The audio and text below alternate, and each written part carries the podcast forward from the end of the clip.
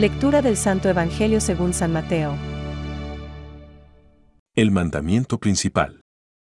Cuando los fariseos se enteraron de que Jesús había hecho callar a los saduceos, se reunieron en ese lugar, y uno de ellos, que era doctor de la ley, le preguntó para ponerlo a prueba.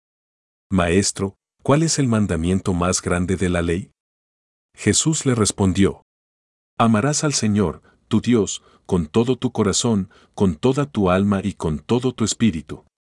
Este es el más grande y el primer mandamiento. El segundo es semejante al primero. Amarás a tu prójimo como a ti mismo. De estos dos mandamientos dependen toda la ley y los profetas. Es palabra de Dios. Te alabamos, Señor. Reflexión. Amarás al Señor, tu Dios, con todo tu corazón. Amarás a tu prójimo como a ti mismo.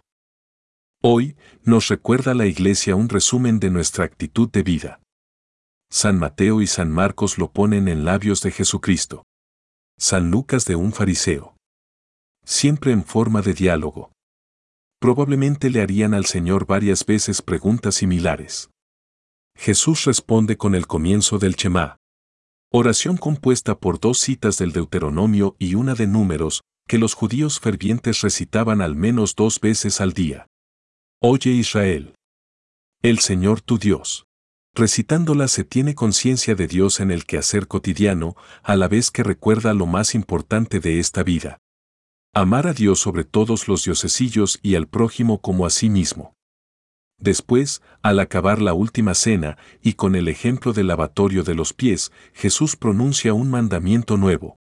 Amarse como Él nos ama, con fuerza divina. Hace falta la decisión de practicar de hecho este dulce mandamiento, más que mandamiento, es elevación y capacidad en el trato con los demás. Hombres y cosas, trabajo y descanso, espíritu y materia, porque todo es criatura de Dios. Por otro lado, al ser impregnados del amor de Dios, que nos toca en todo nuestro ser, quedamos capacitados para responder a lo divino a este amor. Dios misericordioso no solo quita el pecado del mundo, sino que nos diviniza, somos partícipes.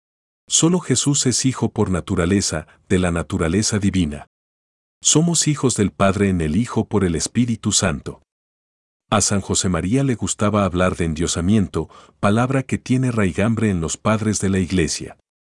Por ejemplo, escribía San Basilio. Así como los cuerpos claros y transparentes, cuando reciben luz, comienzan a irradiar luz por sí mismos, así relucen los que han sido iluminados por el Espíritu. Ello conlleva el don de la gracia, alegría interminable, permanencia en Dios, y la meta máxima. El endiosamiento. Deseémoslo.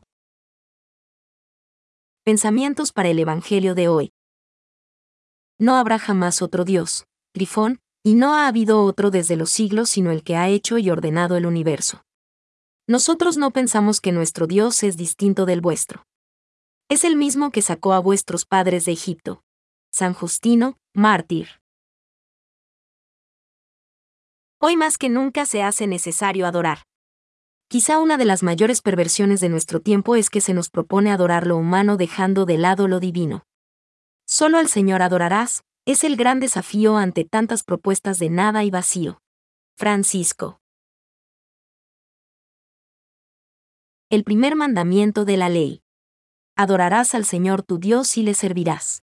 No vayáis en pos de otros dioses. La primera llamada y la justa exigencia de Dios consiste en que el hombre lo acoja y lo adore. Catecismo de la Iglesia Católica, número 2.084.